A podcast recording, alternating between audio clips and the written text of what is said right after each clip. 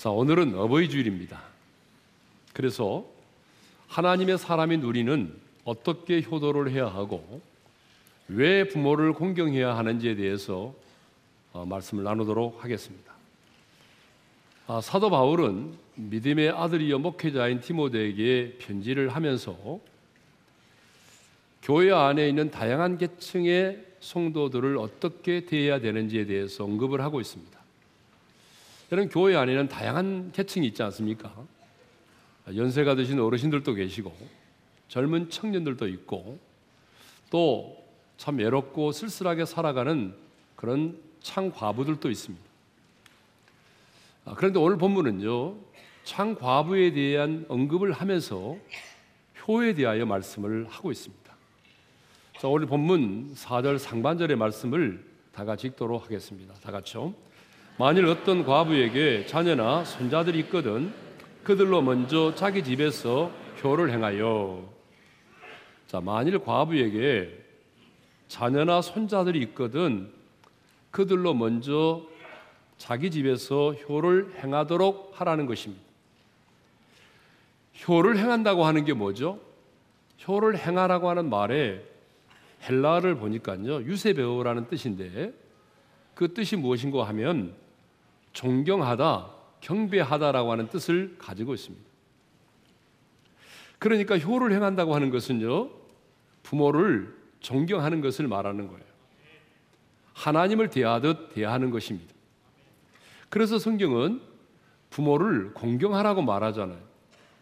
여러분 공경하라고 하는 말에 히브리어 단어입니다. 헬라어 단어가 아니라 히브리어 단어가 뭐냐 그러면 카베드입니다.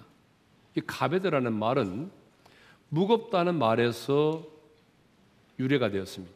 그러니까 부모를 공경한다고 하는 것은 부모를 가볍게 여기지 말고 무겁게 여기라 그 말이에요. 여러분 부모를 무겁게 여기라 이 말은 뭘까요? 부모를 부담스럽게 여기라는 말이 아니죠. 부모를 불쌍히 여기라는 말도 아닙니다. 부모를 무겁게 여기라고 하는 말은 부모의 무게를 인정해 드리고 부모를 존중히 여기고 가치 있게 여기라 그런 말입니다. 그런데 이 카베드, 부모를 공경하라고 할 때 사용된 이 카베드라고 하는 단어가 하나님을 공경하라고 할 때도 동일하게 사용되었다는 거예요. 잠언 3장 9절의 말씀을 읽도록 하겠습니다. 다 같이요. 내 재물과 내 소산물의 처음 익은 열매로 여호와를 공경하라.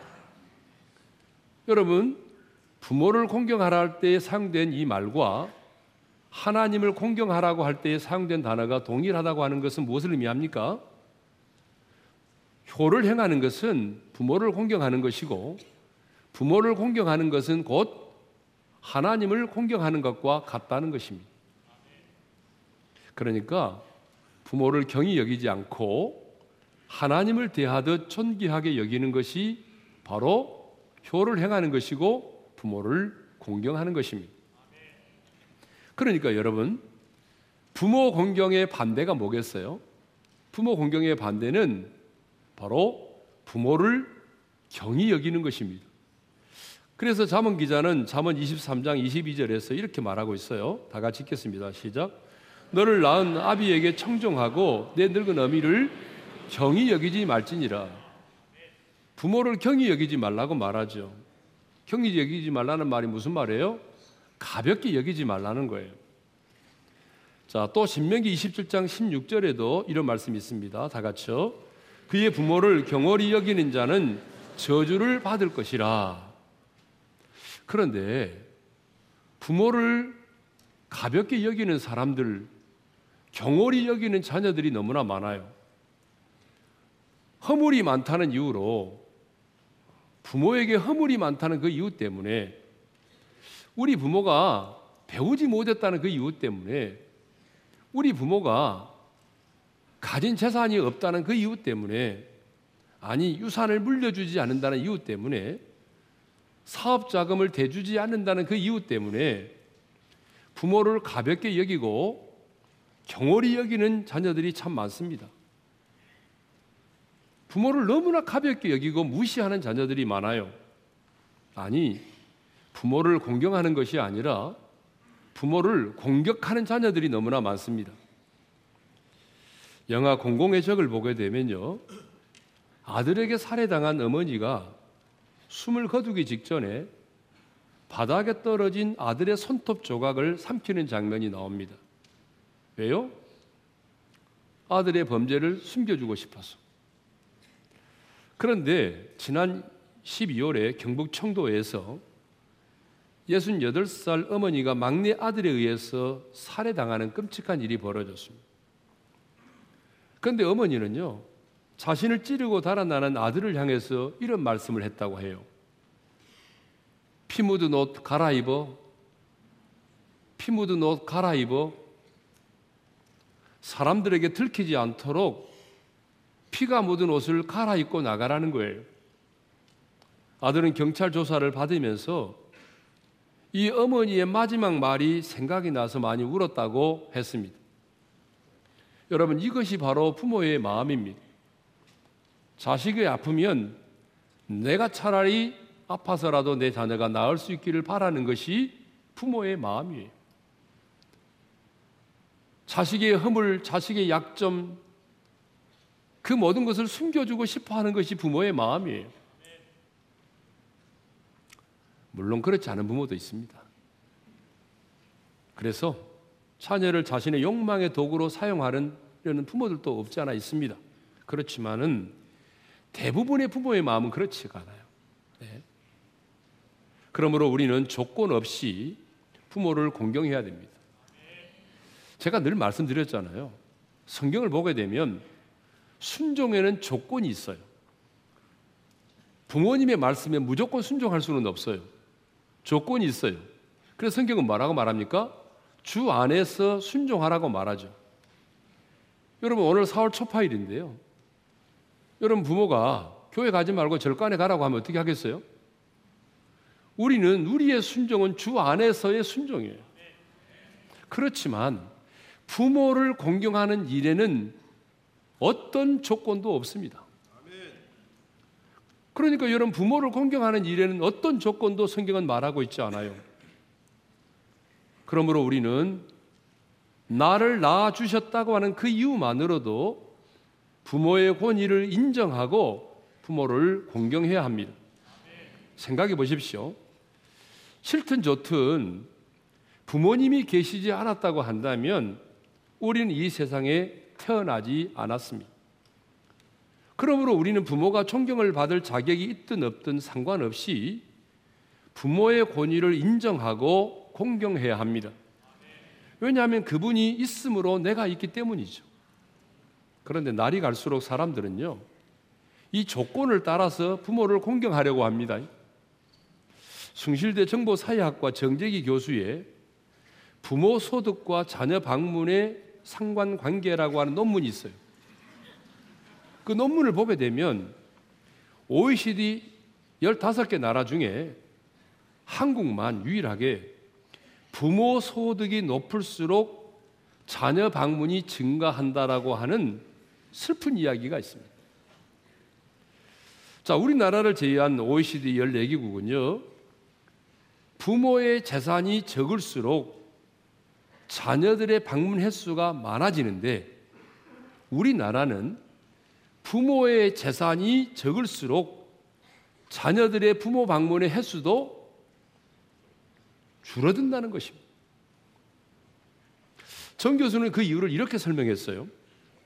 다른 나라는 부모가 재산이 많을 경우에 상대적으로 인적 네트워크가 넓어져서 자녀와의 만남의 빈도수가 그만큼 줄어들 수밖에 없다는 것입니다. 그러나 부모가 재산이 적을 경우에는 시간의 여유가 많아서 자녀들과의 함께 보내는 그 만남의 시간을 많이 가질 수 있다는 거예요. 그런데 우리나라는 부모가 소득이 많을수록 자식들이 많이 찾아오기 때문에 부모와의 만남의 기회가 많아지고 반대로 부모가 소득이 적을수록 자식들이 찾아오지 않기 때문에 만남의 기회가 적어진다는 거예요. 여러분 얼마나 슬픈 얘기입니까 이게? 얼마나 비극적인 얘기입니까 이게? 육남매를 애지중지 키우고 가르치느라고 허리가 굽은 어느 노부부는 70뭐 진감날 밤에 심장이 멎을 것 같은 충격을 받았습니다. 그날 저녁에 육남매가 건너방에서 막 싸우는 거예요. 싸움의 동기가 뭐냐 그러면 여섯 남매 중에 어느 누구도 부모를 모시지 않겠다는 거예요. 여섯 남매가 싸우는데 누구도 부모를 모시지 않겠다라고 말하면서 부모가 죽으면 돌아가시면 남겨질 유산에 대해서 싸우고 있더라는 거예요. 누가 좀 더 많이 가질 것인가? 부모의 유산을 가지고 싸우고 있더라는 거예요. 70평생을 자식들만을 위해서 헌신해온 노부부인데 그렇게 싸우는 자녀들의 모습을 보면서 가슴이 아파오는 예로움을 알았습니다. 그 밤을 서로 붙들고 노부부가 울었다는 거예요. 일평생을 사랑해온 자식들로부터 버림받은 예로움의 병을 며칠 앓다가 할머니가 먼저 세상을 뜨셨고 그 일주일이 채 안 된 어느 날 새벽에 할아버지가 싸늘한 시체로 발견되었습니다. 갈수록 자식들은요, 자기들이 필요할 때만 부모를 찾습니다. 자기들이 필요할 때만 부모를 찾아요. 그리고 정작 부모가 자기들을 필요로 할 때는 부모를 잘 찾아오지를 않아요. 여러분, 이렇게 자신의 필요를 따라서 부모를 찾고 조건을 따라서 부모를 공경하는 것은 성경이 말하는 효가 아닙니다. 성경이 말하는 효는 부모를 존경하는 것입니다. 부모를 공경하는 것입니다. 부모를 공경하는 것은 부모의 무게를 인정하고 부모를 경홀히 여기지 아니하고 부모를 존중히 여기고 가치 있게 여기는 것입니다. 그런데 사도 바울은 효를 행하되 먼저 자기 집에서 효를 행하라고 말씀하고 있어요. 4절 상반절인데요. 다시 한번 읽겠습니다. 다 같이요.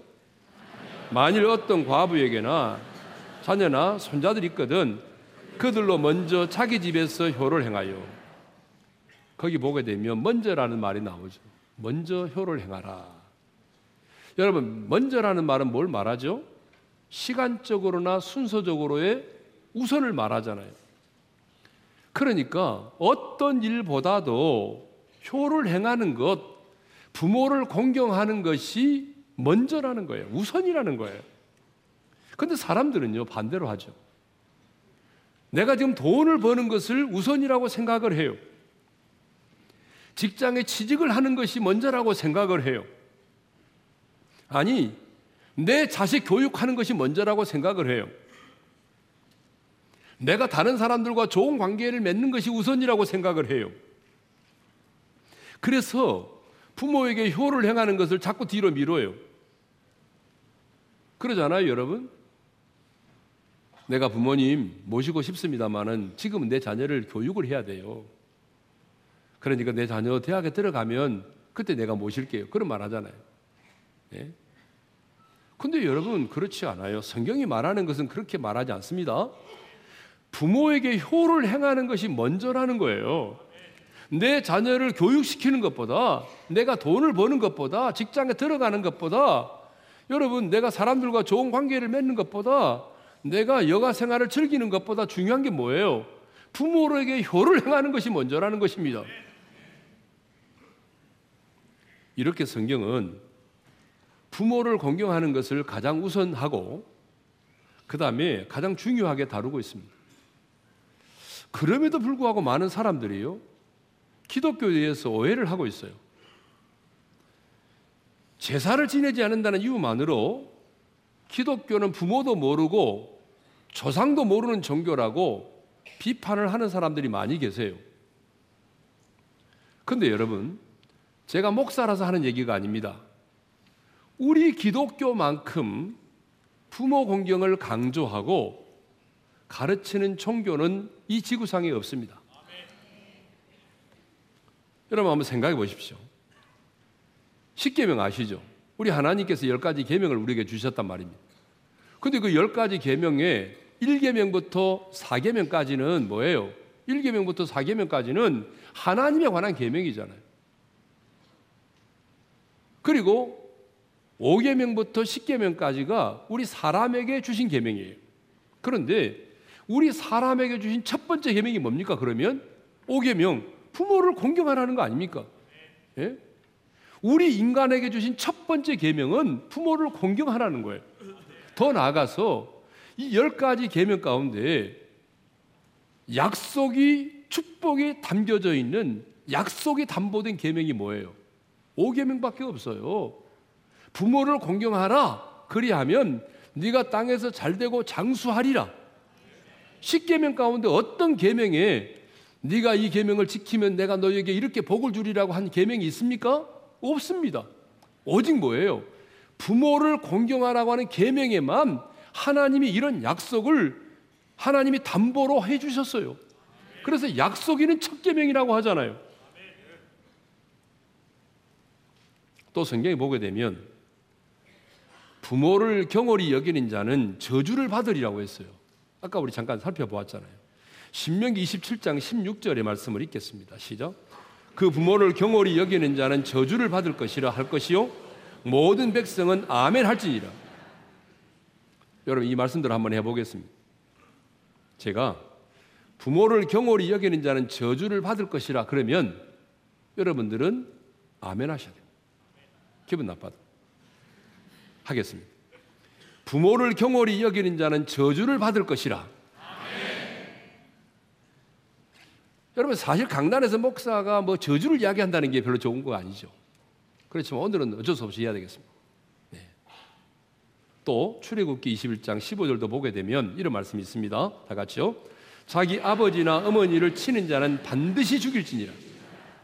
출애굽기 21장 17절도 있겠어요. 자기의 아버지나 어머니를 저주하는 자는 반드시 죽일지니라. 신명기 21장 21절 말씀도 있겠습니다. 그 성읍의 모든 사람들이 그를 돌로 쳐 죽일지니 그러니까 무슨 말이에요? 완악하고 폐역한 아들이 있어 가지고 아버지나 어머니의 말을 순종하지 아니하면 공동체의 다른 사람에게도 영향을 주기 때문에 성읍의 사람들이 그를 돌로 쳐 죽이라고 말하고 있습니다. 그러니까 여러분이 지금 구약 시대에 태어났다면 돌에 맞아 죽을 사람 한둘이 아니에요, 지금. 예? 우리 예수님 역시 십자가에 달려 죽으시는 죽음의 현장에서도 육신의 어머니를 잊지 않고 기억하셨습니다. 그래서 사랑하는 제자 요한에게 어머니를 부탁하셨어요. 예수님은 십자가에 달려 죽으시는 그 마지막 죽음의 현장에서도 마지막 효도를 다 하셨습니다. 여러분 세상에 이런 종교를 본 적이 있습니까? 세상에 어떤 종교가 이렇게 부모 공경을 강조하고 있습니까? 없습니다. 기독교는 이렇게 효를 강조하고 있습니다. 그러므로 여러분 부모를 공경하는 것, 효를 행하는 것을 여러분의 삶의 우선순위에 두시기를 바랍니다. 그런데 어디에서 효를 행하라고 말합니까? 자, 4절 상반절을 다시 읽겠습니다. 다 같이요. 만일 어떤 과부에게 자녀나 손자들이 있거든 저희로 먼저 자기 집에서 효를 행하여 어디에서 효를 행하라고요? 자기 집에서 효를 행하라는 거예요. 남의 집에 가서 하지 말고 예? 노인정에서 사람들이 보는 가운데에서만 하지 말고 먼저 집 안에서 자기 집에서 먼저 하라는 거예요. 근데요, 가끔 보게 되면 집에서는 효를 행하지 않고요.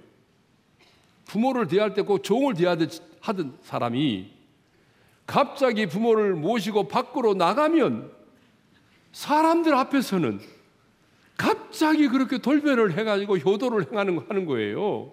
예? 여러분 그래서는 안 된다는 얘기예요.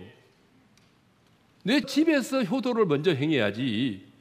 왜 사람들을 의식해 가지고 사람들이 보는 앞에서만 효도를 하는 것처럼 합니까? 어디에서 효를 행하라고요? 자기 집에서 먼저 효를 행하라는 거예요. 예?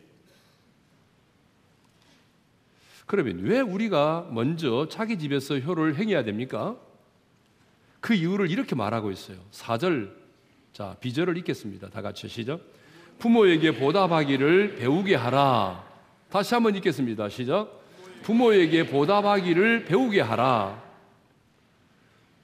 왜 우리가 먼저 자기 집에서 부모에게 효를 행해야 되느냐? 그 이유를 이렇게 말합니다. 부모에게 보답하기를 배우게 하라는 거예요. 무슨 말입니까? 자녀와 손자들이 그것을 보고 배우도록 하기 위해서라는 거예요. 자기 집에서 자녀나 손자들이 보는 가운데 부모님께 효를 행해야 그들도 그것을 보고 효를 배우게 된다는 거예요. 근데 여기 보답하다고 하는 말의 언어적 의미를 보게 되면 계속해서 되돌려 주다라고 하는 그런 뜻을 가지고 있습니다. 무슨 말입니까? 부모로부터 받은 은혜와 사랑을 이제 내가 되돌려 주어야 된다 그 말입니다. 부모로부터 받은 은혜와 사랑이 얼마나 많습니까? 그러니까 내 것을 드리는 것이 아니라 부모가 내게 준 그 은혜와 사랑을 내가 이제 장성해서 우리 부모에게 되돌려 주는 것, 보답하는 삶을 사는 거죠. 예? 그래서 내 자녀들이나 손자들이 부모로부터 받은 은혜와 사랑을 보답하는 것을 똑똑히 눈으로 보고 배우게 하라는 것입니다. 왜 사도 바울은 자식과 손자들에게 가르치라고 말하지 않고 배우게 하라고 말할까요? 여러분, 가르치게 하는 것보다 배우게 하는 것은 뭡니까? 누군가가 본을 보여야만 가능하다 말입니다. 그러니까 부모된 우리가 우리 부모에게 나를 낳아주신 부모에게 효를 행하는 것을 부모로부터 받은 은혜와 사랑을 보답하는 것을 내 자녀들이나 손자들이 보아야만이 그것을 보고 그대로 행한다는 것입니다. 그러니까 먼저 내가 본을 보이는 게 중요하다는 거죠. 그런데 부모에게 보답하는 것을 보여주는 부모가 별로 많지 않습니다. 자녀와 손자들이 보면은 금방 알 수 있잖아요. 예? 자녀와 손자들이 딱 보니까 우리 부모는 나밖에 몰라. 내게는 너무너무 지극정성 사랑을 하고 조건 없이 베풀고 그런데 부모에게 할머니, 할아버지가 하는 거 보니까 엉망이. 여러분, 자녀들이 그걸 다 보고 있어요. 손자들이 보고 있어요. 그래서 본을 본대로 한다는 거예요. 그러니까 왜 자기 집에서 먼저 효를 행해야 되느냐? 내 집에 있는 자녀들과 손주들로 하여금 그것을 보고 배우도록 하기 위함이라는 것입니다. 이런 유머가 있습니다. 아주 오래된 유머, 좀 썰렁한 유머인데요. 어느 날 시어머니가 아들과 며느리가 나누는 대화를 들으려고 해서 들은 게 아니라 어쩌다가 듣게 됐어요. 자, 아내가 남편에게 말합니다. 자기야, 이 세상에서 누가 제일 좋아? 그러니까 남편이 하는 말이, 아, 그냥 물론 당신이지. 그 다음엔 누가 좋아? 우리 예쁜 딸이지. 그럼 세 번째는, 그야 물론 예쁜 자기를 낳아주신 장모님이지.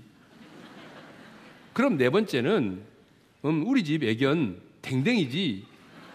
강하지요? 네. 그럼 다섯 번째는 당근 우리 엄마 이렇게 얘기했다는 거죠. 문 밖에서 이 말을 들은 시어머니가 다음 날 나가면서 냉장고에 이런 메모를 붙여놓고 나갔답니다. 1번 보아라. 5번 노인정 간다. 이렇게.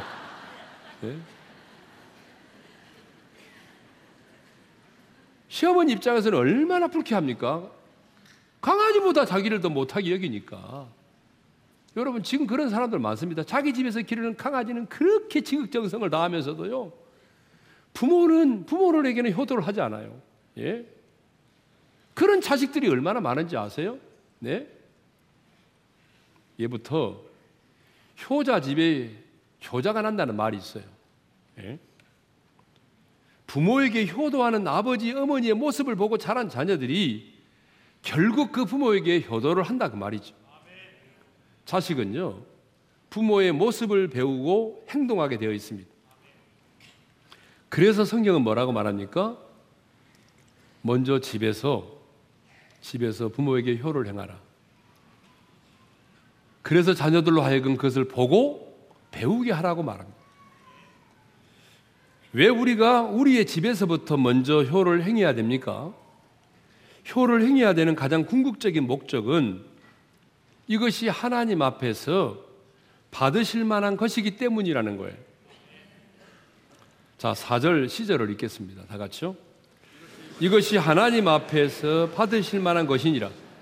이것이 하나님 앞에 받으실 만한 것이래요. 이것이 무엇입니까? 먼저 자기 집에서 효를 행하여 그래서 내 자녀와 손주들로 하여금 그것을 보고 배우도록 하는 것입니다. 우리가 우리 집에서부터 부모에게 효를 행하면, 부모를 공경하면 그것이 하나님 앞에 받으실 만한 것이 된다는 거예요. 하나님은 이 우주 만물을 창조하신 분이십니다. 그러므로 우리 하나님에게는 부족한 것이 없어요. 그런데 부족한 것이 전혀 없으신 하나님께서 받으실 만한 것이 있다라고 말씀하십니다. 그게 뭡니까? 바로 부모에게 효를 행하는 것, 부모를 공경하는 것입니다. 하나님 앞에 받으실 만한 것이라고 하는 것은 뭘 말하죠? 하나님께서 기쁨으로 받으시는 것을 말합니다. 그래서 표준 세 번역에서는 이렇게 말하고 있더라고요. 이것이 바로 하나님께서 기쁨으로 받으시는 일입니다. 이렇게 번역을 했어요. 그렇습니다. 우리 하나님은 우리가 예배를 드릴 때 우리 예배를 기쁨으로 받으신 것처럼 우리가 우리 가정에서 부모에게 효를 행하면 우리의 예배를 기쁨으로 받으신 것처럼 우리의 그 부모 공경의 효를 효를 행하는 것을 기쁨으로 받으신다는 것입니다. 왜 하나님은 우리의 효를 당신께 드리는 예배처럼 기쁨으로 받으실까요? 그 이유가 뭔지 아세요? 그것은 부모를 공경하는 것은 곧 하나님을 공경하는 것이 되기 때문에 그렇습니다. 하나님은 이 땅에 당신의 대리인으로 우리 부모를 세워주셨어요. 그러므로 부모를 공경하는 것은 곧 하나님을 공경하는 것이 되는 거예요. 그래서 종교교역자 마르틴 루터는 말하기를 부모는 하나님의 대리자이다라고 말했어요. 왜요? 하나님께서 부모의 생명을 통해서 우리에게 생명을 주셨기 때문이죠. 그러므로 부모에게 효를 행하는 것을 뒤로 미루지 마십시오. 여러분, 십계명 중에 다른 계명은요. 내가 지금 그 계명을 지키지 못했을지라도 시간이 지나고 난 다음에라도 내가 회개하고 그 계명을 지킬 수가 있어요. 그런데 이 십계명 중에서 부모를 공경하라고 하는 이 계명은요. 부모님이 세상을 떠나시고 나면 내가 아무리 가슴을 치고 정말 부모를 공경하고 싶어도 부모 공경을 할 수 없는 계명이 되어버리고 마는 거예요. 부모님이 세상 떠나고 시고 나면 내가 아무리 부모에게 효를 행하고 공경하고 싶어도 부모를 공경할 수 없는 계명이 되어버린다 그 말이에요. 그래서 송광 정철은 이런 시조를 남겼습니다. 아버님 날 낳으시고 어머님 날 기르시니 두 분 아니시면 내 어찌 살았을까? 하늘 같은 끝없는 은혜 어찌 다 갚으리? 어버이 살아계실 때 섬기기를 다하여라. 지나간 후면 애달프다 의하라. 평생을 고쳐 못할 일은 이뿐인가 하노라. 그렇습니다, 여러분. 오늘은 어버이 줄입니다. 다시 한번 어머니의 마음, 어버이의 은혜를 마음에 되새기면서 우리가 어버이 주일날에 부르는 노래가 하나 있죠. 어버이 주일만 우리가 찬양을 안 하는데 이 노래를 함께 부르도록 하겠습니다. 나 실제 괴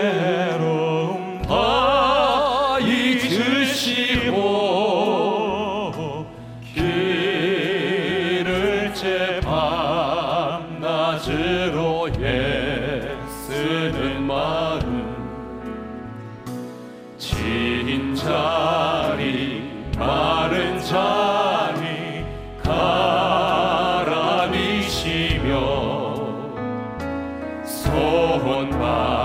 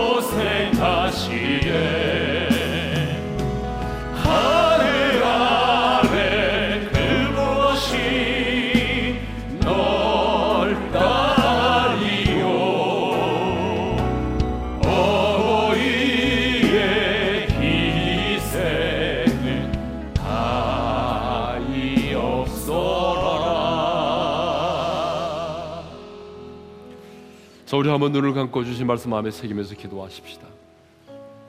오늘 어버이 주일에 주께서 우리에게 주신 말씀입니다. 먼저 자기 집에서 부모에게 효를 행하라. 부모에게 효를 행한다고 하는 것은 부모를 존경하는 것을 말합니다. 부모를 공경하는 것을 말해요. 부모를 공경하는 것은 부모의 무게를 인정해 드리는 거예요. 부모님의 가치를 인정해 드리는 거예요. 불쌍히 여기는 것이 아니라 부모의 무게를 인정해 드리는 거예요. 하나님을 대하듯 대하는 거예요. 그게 바로 부모를 공경하는 것이고 효를 행하는 거예요. 근데 그것이 먼저라고 말하잖아요. 너의 집에 자녀 교육이 먼저가 아니고 네 돈 버는 게 먼저가 아니고 네 영화 생활이 먼저가 아니다. 내 부모님 살아계실 때 효를 행하라. 부모에게 효를 행하는 것이 우선이래요. 왜요? 그래야 너희 집에 있는 자녀나 손주들이 그것을 보고 배우게 된다는 거예요. 자녀는 보고 배우게 돼 있는데 왜 우리가 우리 집에서부터 먼저 효를 행해야 됩니까? 그 이유는 이것이 하나님께서 받으실 만한 것이기 때문에 하나님 앞에서 받으실 만한 것이기 때문에 하나님은 우리가 효를 행하면 우리가 기쁨으로 예배를 드리는 것처럼 하나님이 그 효를 받으신다는 거예요. 이 시간에 다시 한번 어머니의 마음과 부모님의 은혜를 마음에 되새기면서 주님 내가 이렇게 살아가겠습니다. 결단하는 시간을 갖습니다. 오늘은 부르짖어 기도하지 않고 좀 조용히 잠잠히 우리가 기도하도록 하겠습니다. 기도하겠습니다. 하나님 아버지 오늘 어버이 주일을 맞이해서 주님께서 우리에게 주신 말씀을 다시 한번 마음에 새깁니다. 부모에게 효를 행하라고 말씀하셨습니다. 주님 부모를 존경하고 부모를 경홀히 여기지 않겠습니다. 부모의 가치를 인정하고 부모를 무시하지 않겠습니다. 배우지 못했다고 가진 것이 없다고 부모를 무시하지 말게 도와주시고 부모의 살아온 삶을 인정해 드리고 존중해 줄 수 있는 우리가 되게 하여 주옵소서. 주님 가장 먼저입니다. 그 어떤 일보다도 부모에게 효를 행하는 것을 부모를 공경하는 것을 우리의 삶의 우선순위에 두게 도와주시옵소서. 그래서 내 집에 있는 자녀들이나 손자들이 손녀들이 부모에게 보답하는 것을 보고 배우게 도와주셔서 찾아 선선 부모를 공경하는 우리의 가문이 되기를 원합니다. 아버지 하나님, 이것이 하나님 앞에 받으실 만한 것이라고 말씀하셨는데 매일의 삶에서 부모를 공경하고 효도를 행함으로 효를 행함으로 하나님이 받으실 만한 기쁨의 예배처럼 하나님께서 받으실 만한 아름다운 산재물이 될 수 있도록 은혜를 베풀어 주십시오. 이제는 우리 주 예수 그리스도의 은혜와 하나님 아버지의 영원한 그 사랑하심과 성령님의 감동 감화 교통하심 먼저 집에서 부모에게 효를 행하여 우리의 자녀들로 하여금 보고 배우게 할 뿐만 아니라 하나님이 앞에서 받으실 만한 기쁨의 산재물이 되기를 원하는 모든 지체들 위해 이제로부터 영원토로 함께 하시기를 축원하옵나이다. 아멘.